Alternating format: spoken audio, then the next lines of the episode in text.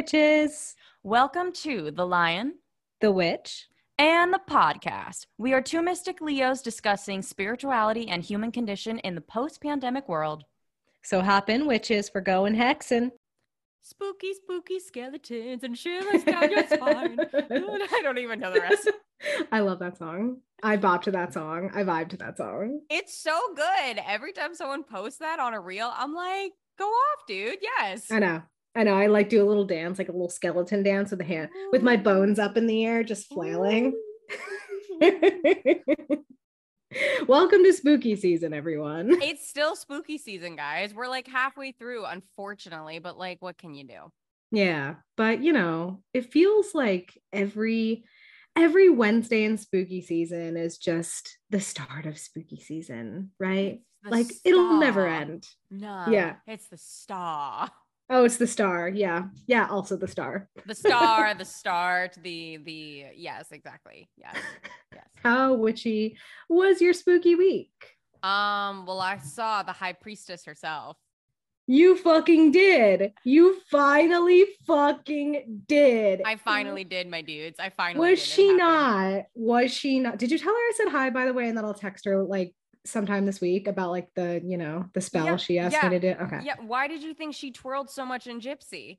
Okay, Like we're talking about Stevie Nicks. If Yeah. you don't know, Yeah, we're talking about literally the high priestess, the queen, the head witch in charge. Like it was the so- yeah. supreme. Yes, the supreme, literally the supreme. Mhm. It was so cool to see, like, at her age, how she takes such good care of herself. And, like, Mhm. she's so, like, it just was dope. Like, it was at the Hollywood Bowl, and Blake and I, like, we just couldn't believe it. We're like, wow, we're literally seeing a fucking star. Like, we're seeing a Mhm. star, and she sounds incredible. She sounds incredible. She's twirling. She's she's dancing. She's doing her thing. She had little costume changes yeah, different shawls, and I Did you talk like, about her blue shawl, her blue yeah, yeah, the OG. shawl? Yes, Yep. the OG. And I'm just like, oh.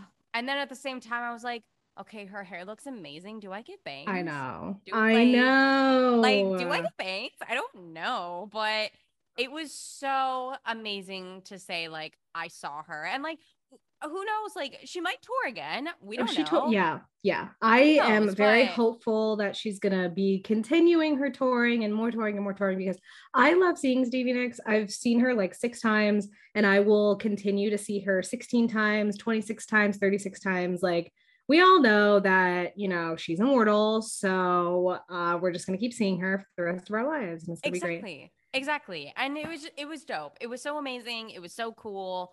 Like i was so happy to finally get to see her and yeah that was like super spooky so can't complain um how Mhm. uh, spooky has your week been It's been fun. I've been making lots of stock for our upcoming event at Morocco Market. So, you know, get ready to hear all about that because it's going to be amazing. Um, and uh, and not not too spooky, but like I feel like I've made a lot of headway in my healing journey, my mental health healing journey. I've been talking a lot about um, emotional setting emotional boundaries with my therapist, and I'm really, really, really excited about like everything that I'm learning about myself. That you know what I take in, what I put out, things like that, and it just feels like so amazing to like have these realizations of like, wow, I'm in control you know, and like my trauma is not in control. And it's just so empowering. And I love my queen. My my therapist is a queen. And it's just it's like a week of empowering queens, isn't it? dude i fucking wow i mean you literally texted me something today because you know we we we live chat we rant we fucking like go off which is great Mhm. and you said something and i was like yes bitch. I was like oh my god. I was like oh i can't believe like you did that. Like you said that because it's been such a journey and i've seen the journey and you're putting in the fucking work and it doesn't come easy to anyone. Like it doesn't Mhm. come easy when you're facing your your traumas and your past. Like it doesn't come easy. It's a lot of fucking shadow work and you have to Mhm. put in the work. And i've been a huge advocate of therapy for how fucking long. Yeah. And I'm so proud of you for real. Thank you. Thank you so So- much. Yeah, I'm really proud of myself. And I think this is going to be like a new leaf of like, you know, we, we've, in, we've been talking about like kind of putting up that emotional shield. And like for everybody out there who's dealing with emotional trauma, with toxic people, with taking things in that you shouldn't be taking in, like the empathic stuff that you just want to put a barrier up against, you know, putting that like physical barrier between yourself and these toxic people or these toxic situations and you know really drilling in the fact that like you don't have to take this stuff in you don't have to be affected by this stuff. It's hard to get there because like we all we all take it in we're human. But i love the emotional shield i love the container method that i learned from you.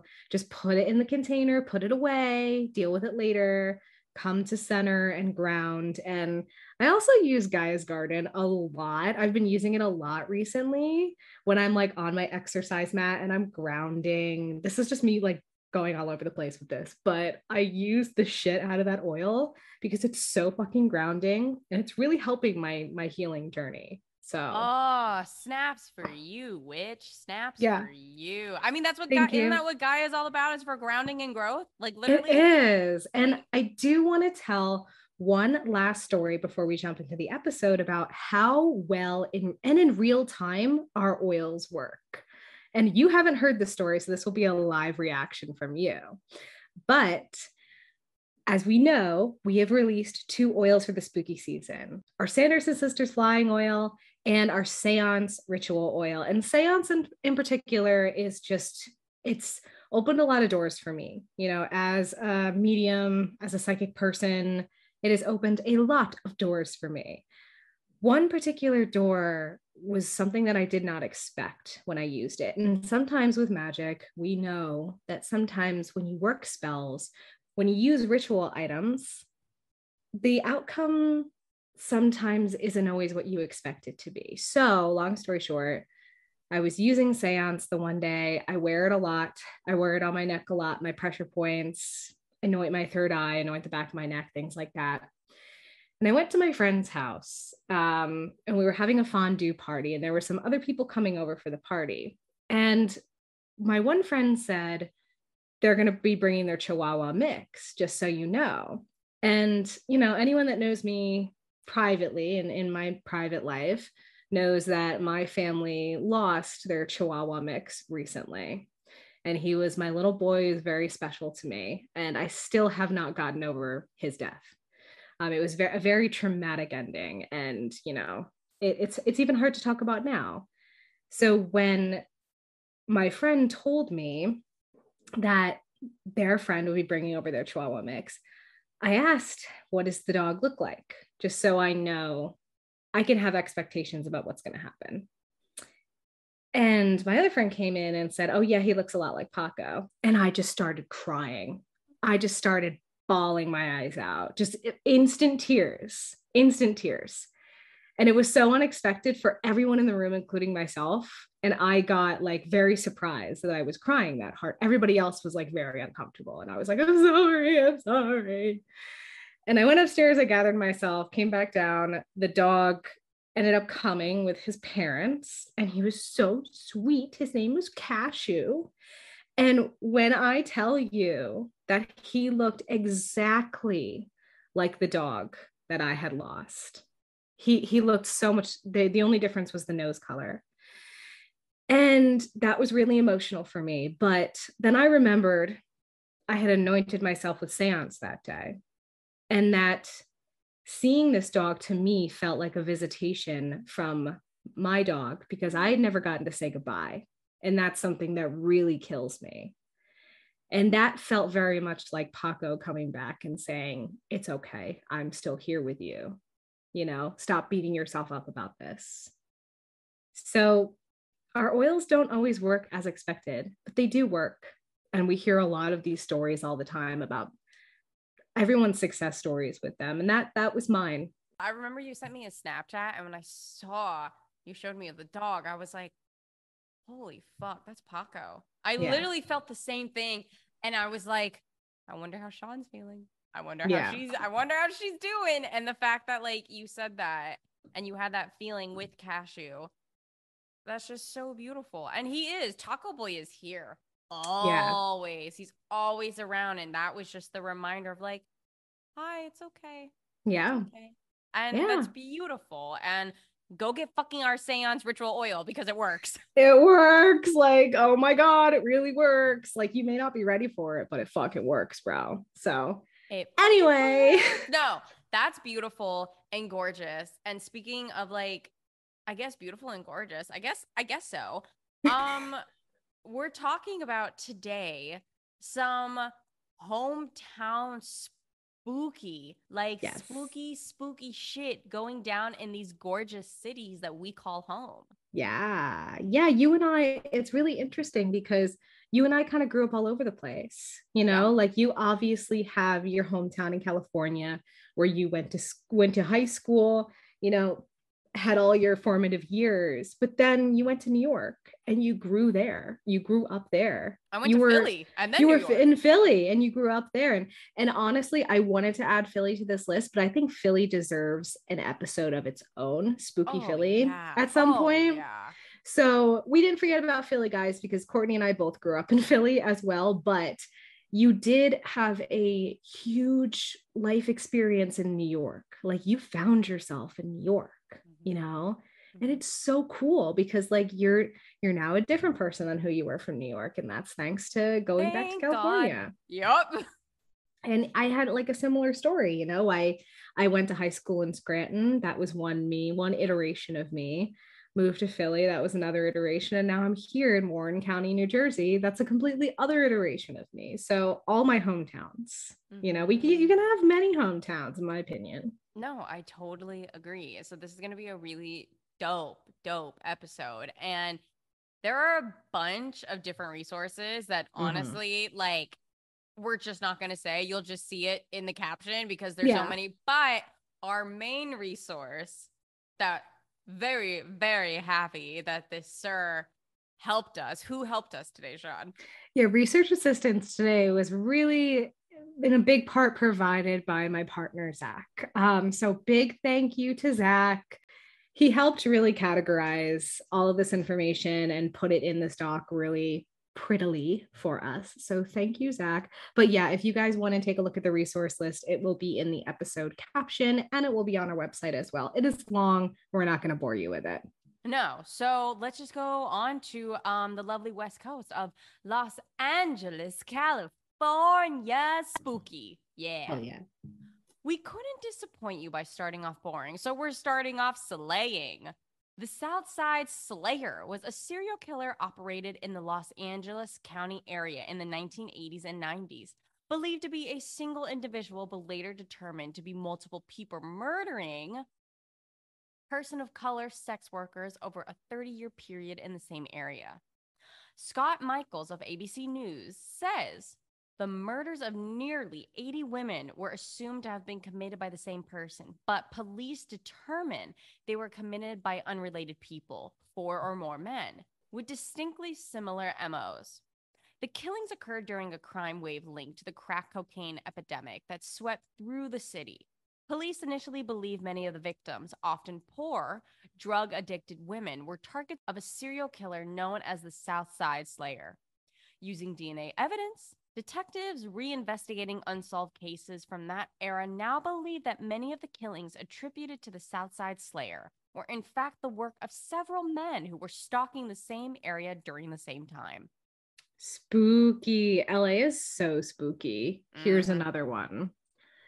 With 70 plus years of sordid history, as well as some illicit scandals from the mob days under its belt, it should be no surprise that the building on Sunset Boulevard that now houses the world famous comedy store is considered one of the most haunted landmarks in Los Angeles. If you're a big fan of Ghost Adventures, you might have seen them investigate this. It was a good episode. The Sunset Strip area was not under the jurisdiction of the city of Los Angeles from its beginning in 1870 until the year 1984. That's a long time. This led to the area of West Hollywood to be open for illegal activity that drew people who were interested in not only legal stage entertainment, but also the not so legal area of sensual entertainment, games of chance, and of course the banned alcoholic drinks during Prohibition. Nightclubs were a convenient way to provide all three, being legal businesses that were conveniently nearby or next to not so legal entertainment. Organized crime groups were good at running it all. The building that is now home to the comedy store was built by nightclub developer and owner William Wilkerson in the late 30s to be a ritzy nightclub, Ciro's, for Hollywood rich and famous, offering top entertainment. For nearly 20 years, it was the premier place for famous Hollywood stars and other high profile people in the movie and TV industry to hang out and enjoy themselves. Many deaths happened at this location, from rampant suicides, the deaths of young women in an unregulated basement abortion clinic, and victims of violent crimes at the hands of mobsters marked this location as a dark vortex of spiritual activity. I'm going to say that as Zak Bagans would from Ghost Adventures a dark vortex of spiritual activity. Staff and others have been experiencing the full paranormal sports package, according to hauntedhouses.com. In 1982, Dr. Taff and his UCLA parapsychology team came to investigate the comedy store. When they got to the backstage area of the dressing rooms, two coins fell from the ceiling. And in the basement, Dr. Taff suddenly was overcome by agonizing pain in his legs. One torture tactic of the mob was to break legs and knees. So funny because so many of my friends are comics. So many Yeah. of them. They always have shows there. Really? Yeah, I've never been. I've never been Bonkers. inside. I've been outside once, and I was like, hmm, this is kind of weird feeling. I don't know. how I like Ah. I don't know. And maybe it's a good thing I haven't been in it yet because I definitely would have felt something. So, yeah. the more you know. The old Pico House Hotel opened its doors in 1870. Pio Pico was inspired to construct the most luxurious hotel in town. While the hotel is considered a California landmark, its dark and sad history is all consuming. A group of Chinese men were murdered on the premises in 1871. Despite its gory past, the 82 room hotel was quite popular during the 1900s. Many visitors claim to have seen Don Pio Pico himself roaming the halls of the hotel, while others spot more vengeful spirits. The beloved Queen Mary ocean liner is one of the most iconic haunted places in Los Angeles. Visitors have reportedly seen ghosts in the engine room and in the first class swimming pool. Others have seen women in old fashioned 1930s bathing suits roaming the decks and a young girl hugging her teddy bear. The hauntings are supposedly found on every level of the ship.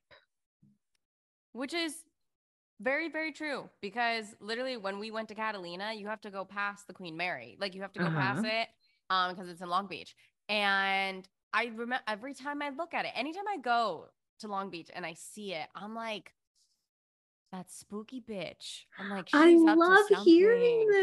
this. yeah. is so interesting. Yeah, especially this next one. So, the Hollywood Roosevelt Hotel is not only considered to be one of the top rated California hotels for the rich and famous, but also quite the spot for apparitions from the other side, which is very true because if you look at it, you're mm. just like, okay, there's something going on here. So, according to alleged claims, the ghost of Marilyn Monroe haunts her old domain. Some have stated that she appears in pictures in the famous mirror in the lobby, making it one of the most haunted places in Los Angeles.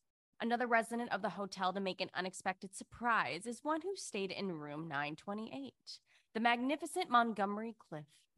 Visitors and guests of the hotel have often wondered who plays the trumpet in room 928 during all hours of the night, and to their surprise, visitors find themselves face to face with this talented actor. Some have claimed to witness lights and faucets turn on and off without any physically apparent person doing as well. Dun dun dun. LA is spooky. And if you remember last year, we did a whole Mhm. like spooky episode about Los Angeles and like all the shit. And there's a lot. There is a lot Yeah. of spooky shit. we could never, I don't think we could ever cover the amount of spooky shit like in just one episode that LA has. Like there's so this town has so much history and so much bloody history on top of that.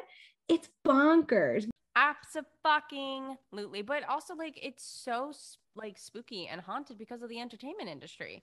Unfortunately, a lot of shit happens in the entertainment industry, and that's kind of there's a lot. So once again, if you want to learn more about Spooky California, listen to our last year's episode. Literally, it was almost at this exact time. So uh, Yeah. Spooky California, go listen to it.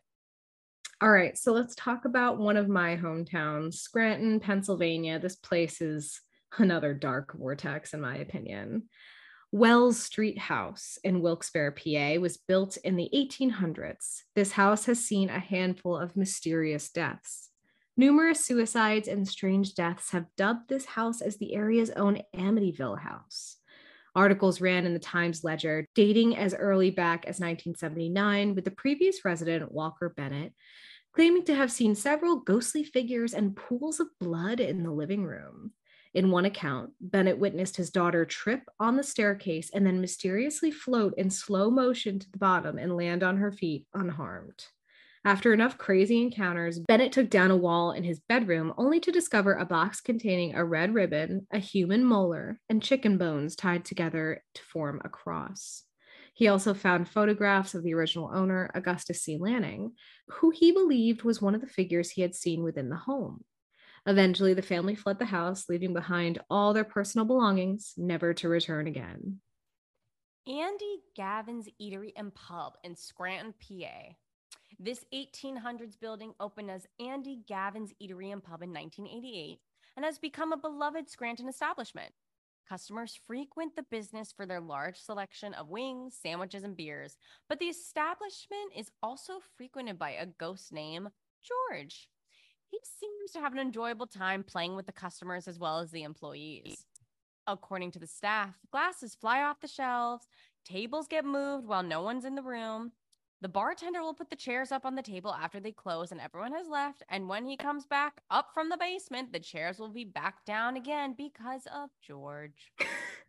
so, funny story about this place. So, I did not live too far away from Andy Gavin's as you all probably have guessed, I was big into ghost hunting, and our mutual friend, who actually introduced me to Courtney, our friend Maggie, um, was my childhood friend. She was also my childhood ghost investigation partner. We had our own little ghost hunting group um, in the Scranton, Pennsylvania area. So uh, yeah, we were we were serious. We had EMF detectors, we had um, recorders, we had all kinds of we we I believe Maggie also got a spirit box. It was it was crazy. So we begged my parents after seeing the Ghost Hunters episode about this um, particular eatery to go here, and we just were jittery the entire time. We were so excited. We were like, we're going to see some ghosts. We're going to get some ghosts on tape.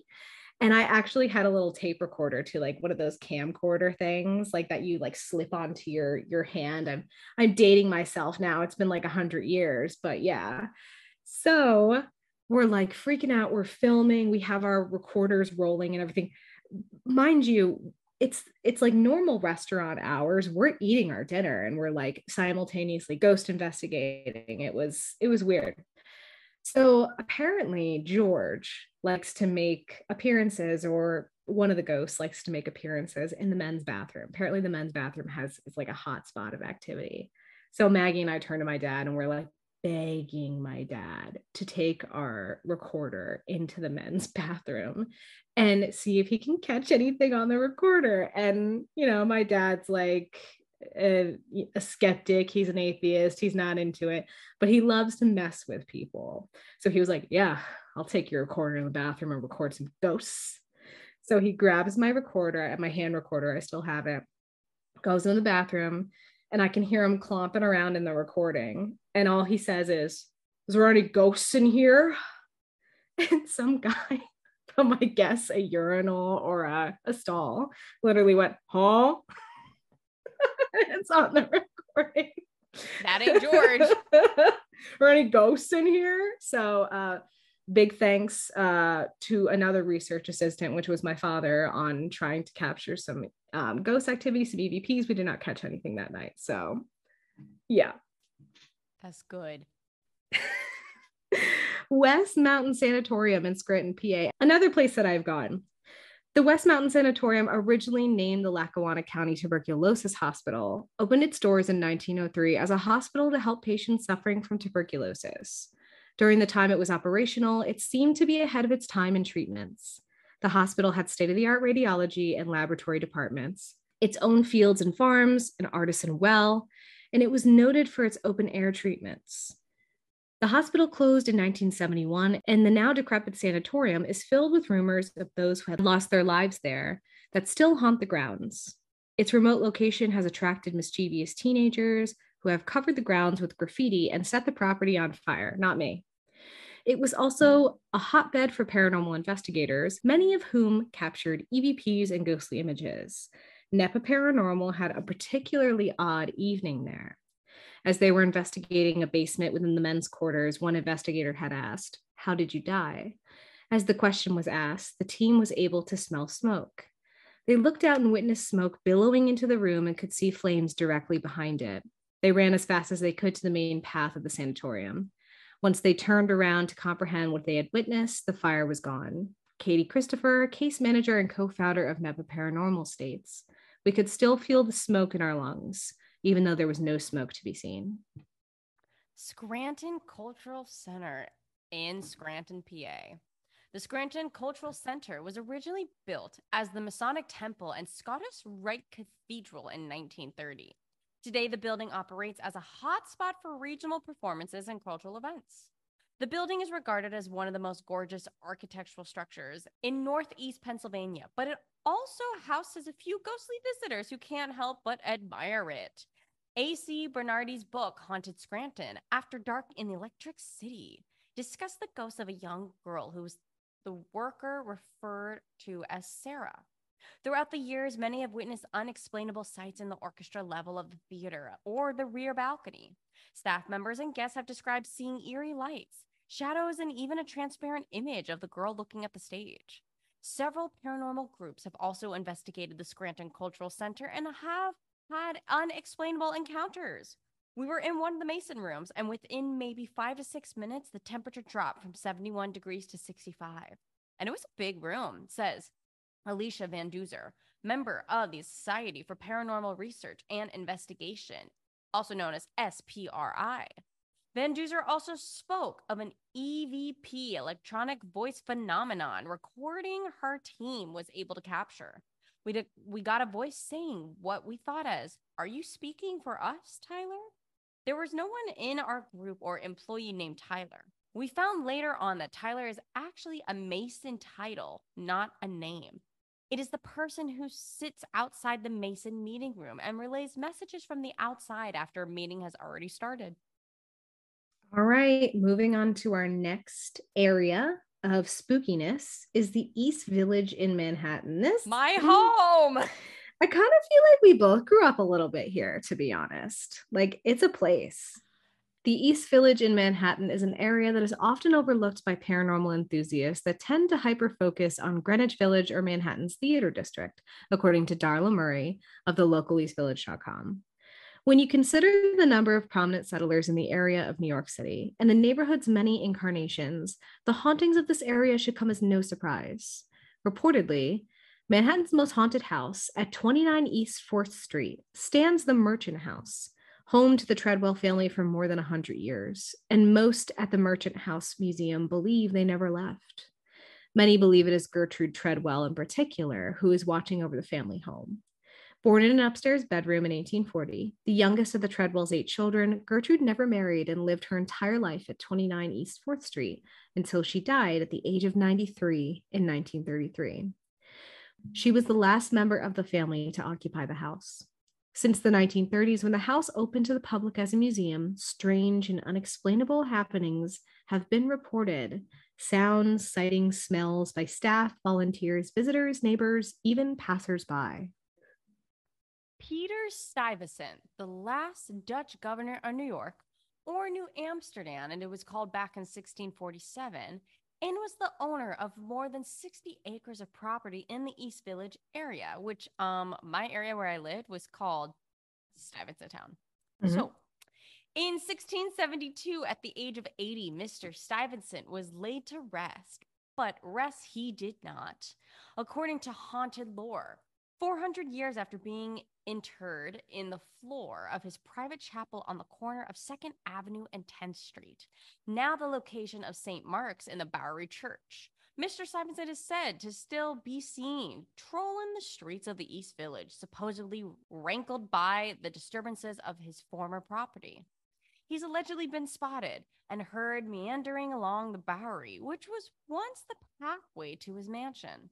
It's the tapping of his wooden peg leg and cane on the sidewalk that has been attributed to a clip clop sound. All right, this one's really cool.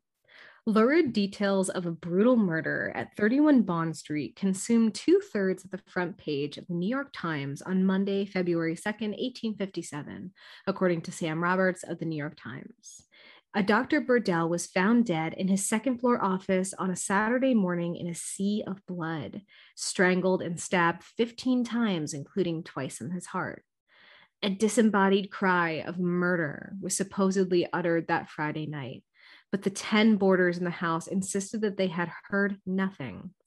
Suspicion immediately fell on Emma Cunningham, a widow who ran the boarding house for Dr. Burdell and who claimed to have married him, a claim that turned out not to be true. She was later caught up in another scam to procure a baby, supposedly their child. Marriage also provided a motive. If her claims proved valid, she stood to inherit Dr. Burdell's $100,000 estate, which is about 2.5 million in today's money. She was charged with murder, another boarder, John Eccles, a tanner and Mrs. Cunningham's reputed paramour, was branded an accessory. The case obsessed New Yorkers for months. Dr. Burdell's own dodgy reputation contributed to Miss Cunningham's acquittal. The mystery was never solved. And because the New York City Theater District is basically another home to me, Broadway has been a staple of Midtown for over a century. And with that history comes its fair share of hauntings. When the curtains come down, the ghost light, the only light that illuminates an unoccupied theater, stays on. So, here are five active theaters on the Great White Way that many believe are home to some paranormal patrons. Now, every theater is haunted, every theater. So, let's get into it. The Palace on 7th Avenue was built in 1903. The Palace is one of the oldest running theaters on Broadway. It hosts its fair share of plays, musicals, and tragedy. Legend has it that in the 1950s, acrobat Louis Borsellino would attempt a tightrope walk without a net and fall to his death. While some dispute this claim, saying that the high flyer was only badly injured during the fall, stagehands and actors alike believe his ghost still has a taste for the stage. Therefore, Borsellino can be seen swinging from the rafters when the theater is empty. Like any good Broadway ghost, he will let out a shriek of terror before reenacting his ill fated final act, over and over and over again. The New Amsterdam on West 42nd Street, right in the heart of Times Square. The New Amsterdam is over a century old. Disney revived it in the mid 90s, and it's now home to some of the most extravagant productions around and a Broadway ghost. First off, Olive Thomas was a Broadway chorus girl in the early 1900s known for her beauty. As a result, she caught the eye of many, including her husband, Jack Pickford. The two did not have the greatest relationship, and in 1920, they decided a trip to Paris would be the perfect cure. It never is.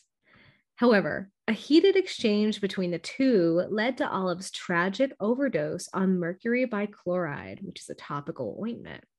Very soon after her death, reports began that Olive was walking the halls of the New Amsterdam Theater. Clad in a green beaded dress and carrying a bottle much like the one she fatefully drank from in Paris.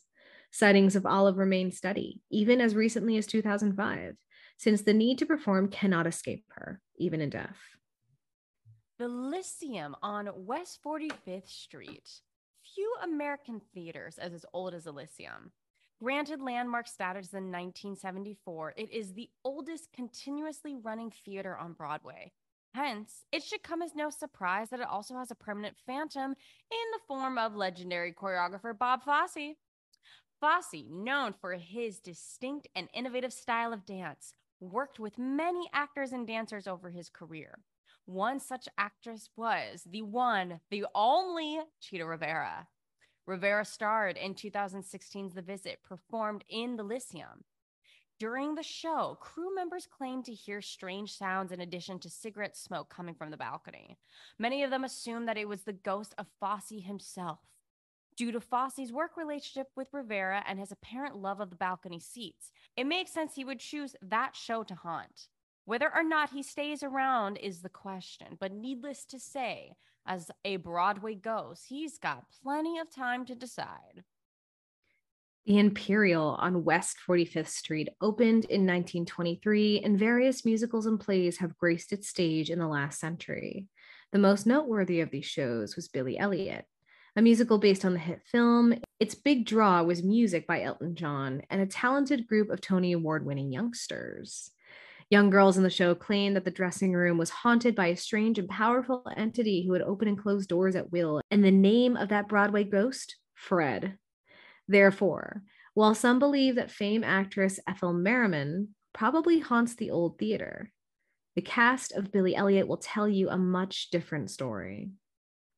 And last but certainly not least, the Belasco, which I do love this theater on West 44th Street. Finally, the most noteworthy theater on this list. David Belasco commissioned it to be built in 1907. While it is only the sixth oldest theater on Broadway, it is most likely takes the lead as far as sightings are concerned.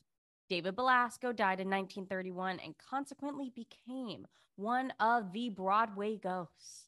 He is said to watch rehearsals and walk the halls whenever he pleases. Some crew members in the theater will say, Good night, Mr. Belasco, at the end of each night just to appease him. Is it bringing you back? Yeah, it like really is because you really don't realize, even like in college, like uh, we always said, oh, okay, the theater's haunted. The theater's haunted. We felt something, we heard some shit, shit happen because that's the entertainment industry. So much mm-hmm. shit goes down and they want to stay there. And I just, I love that section. It just is dope. It really is. Yeah. Yeah. I mean, theaters are such kind of like power, like they're like places of power. Yes. You know, when I was in Greece, um, we went to this amphitheater and um, I believe it was in, it was either in Athens or Olympus. I can't really remember but the draw of this amphitheater was that there was a specific stone, it was a circular stone that you stood on in the middle of the theater at the, the very bottom. And this theater was like, there was a lot of seating. It was like hundreds of yards in the air. It was it was crazy. It was huge. When you stepped on that stone, and our teacher would tell us, we, I was with a mythology group, go to the very top of the amphitheater. He stepped on the stone, and that stone amplified his voice all the way up to the top. And I was like, you can't tell me that that's not fucking witchcraft. I know it's science, but it's also fucking witchcraft. oh, absolutely. When I went to London and we went to the Globe, mm-hmm. like just sitting there and seeing everything, you just feel you're like, it's oh. it's like a place of power. Yes, it you really feel is. the energy. You really, yeah, you absolutely do. It. I mean, theaters, they're they're they're beautiful. They really they're are. magical. They're yeah. so magical. Yeah. So let's move on to our last section. It's Warren County, New Jersey, and it's the section. Well, it's the section that I currently live in in the dock, but it's also the part of the world that I currently live in, part of New Jersey. Um, Warren County, spooky as fuck. Uh, we had Friday the 13th filmed here over we'll talk about camp No-Be-Bo-Sco that is like you know not too far from me um it's spooky around here. It is this is appalachia. This is a part of appalachia. We are on the appalachian trail. There are absolutely cryptids in these woods. These woods are haunted. Like let me tell you the things i have seen in these woods the things i have felt in these woods spooky. So let's get into it. Spoopy um, with one of my favorite places, actually, the Jenny Jump State Forest. New Jersey's Warren County offers many options for camping and taking that picture perfect rural weekend wonderland. But few state forests have such a macabre history as the 4,400 acre Jenny Jump State Forest located in the town of Hope. According to local lore, the state park derives its name from an unfortunate incident involving a girl named Jenny. Legend has it that long ago, the Massini tribe of the Lenni Lenape came upon a young girl, Jenny, and her father along a mountain's edge. Feeling threatened, Jenny's father yelled to her to escape Jump, Jenny, jump. Other sources, however, say that the name could simply be an anglicized form of the area's original Lenape name. That place is spooky.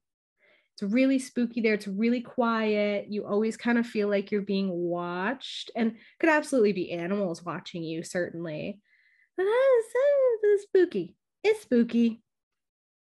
Spirits of Death Row in rural Warren County, New Jersey. The darkly named Shades of Death Row has unsurprisingly accrued a number of terrifying legends and seem to be spawning more supposedly haunted locals as the years go by. No one is quite sure how Shades of Death Row got its morbid moniker, but most stories agree that the area was once known as the Shades. And after a series of fatal occurrences, the thoroughfare earned its more over the top reputation. However, the details of the scary stories vary. Some say that a number of murders took place along the road beneath the overhanging trees, from which the area got its original name. According to another account, the area was once a swampy morass that harbored countless mosquitoes, which led to a number of deaths due to malaria. Yet another say the original inhabitants of the area were a band of ruthless outlaws who resided in an area they called the Shades of Death. And as they were pushed out of their territory, their final refuge was the lonely road that now bears the name of their home base. Whatever the truth, modern times may have seen the road accrue all manner of ghost stories, no doubt in part due of the ominous name and mysterious history. The pull of legend even seems to be spreading to the landmarks along the road. Today, there is a small body of water known as Ghost Lake, a man made body of water that was given its name thanks to the spectral pillars of vapor that are said to rise from its surface. Near to the lake is also a small cave known as the Fairy Hole that is rumored to be related to Native American burial grounds and witchcraft. All right, Camp No-Be-Bo-Sco, maybe the most famous summer camp of all time, and is the deadly Camp Crystal Lake, the preferred hunting grounds of Friday the 13th Jason Voorhees, and yes, his mother. The very first camp to stand in for the Voorhees' Bloody Kill Zone, a still active Boy Scout camp called Camp No-Be-Bo-Sco. The camp actually has a rich history well before Hollywood came calling. Located in the wilds of Blairstown, New Jersey, the town also featured in the movie. The camp was first established by the Boy Scouts in 1927 during their first season, which saw over 500 campers come to stay. Over the next few years, permanent log cabins were built, and once established, the summer camp operated continuously throughout the 20th century, even during World War II. While the camp lost some of its acreage to a proposed dam project that fell through, the resulting national park land that was established instead gave them access to much more wilderness. I drove past this. Um, I actually drove through the camp once. Um, there was like an off road that didn't go all the way through the camp, but it did pass through some of the camp. Um, during a rainstorm once, because I'm a genius, I was on my way home from seeing a friend and my maps had given me a weird way to go. It was like weird back ways. And I was like, I'm not well versed enough in this area to disagree with maps. Our overlord Google is going to bring me home. So we're driving, well, I'm by myself driving through. And I swear to God, when I drove past and through this camp, I it looked like I saw a man made out of mud, just crouching down, covering his hands, and I could see like eyes that looked like seriously the color of the moon. Like hey. it was terrifying, and it was like you know you see things like for kind of like a couple seconds, and you're like, did I see what I think I saw. Yeah, like, yeah. It was it was terrifying. So I haven't been over there since. And although Clinton Road is in Passaic County, it deserves an honorable mention. There is one road in particular that we have heard more rumors and tall tales about than any other thoroughfare in the state by far. Clinton Road in West Milford, Passaic County. Rumors of bad vibes have been floating in the area since it was first settled. In 1905, J. Percy Crayon wrote about the woods just beyond the Clinton furnace. It was never advisable to pass through the five mile woods after dark, for tradition tells us they were infested with bands of robbers and counterfeiters. To say nothing of the witches that held their nightly dances and carousels at Green Island and the ghosts that then made their appearance in such frightful forms that it was more terrifying to the peaceful inhabitants than wild animals that often passed. One person told Weird New Jersey the road in New Jersey that's really terrifying is Clinton Road off of Route 23 north in Western Milford. The road is well known for many mysterious occurrences and weird activity. Cross Castle, which used to be off Clinton Road, has dungeons where many bodies were found. Satan worshiping was active around Cross Castle, and the KKK was also rumored to be active in this area. Never get out of your car, especially at night, another person has said.